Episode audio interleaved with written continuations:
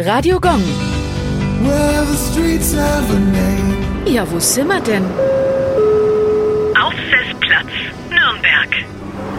Der Aufsessplatz liegt im Stadtteil Galgenhof, mitten in der Südstadt. Benannt wurde der Platz nach dem Gründer des Germanischen Nationalmuseums Hans Freiherr von und zu Aufsess. Er entstammt dem alten fränkischen Adelsgeschlecht der Familie von Aufsess mit einem Schloss in der gleichnamigen oberfränkischen Gemeinde.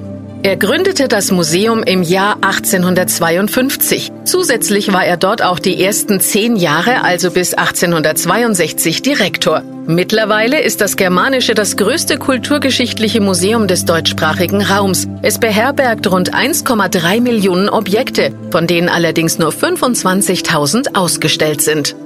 Radio Gong.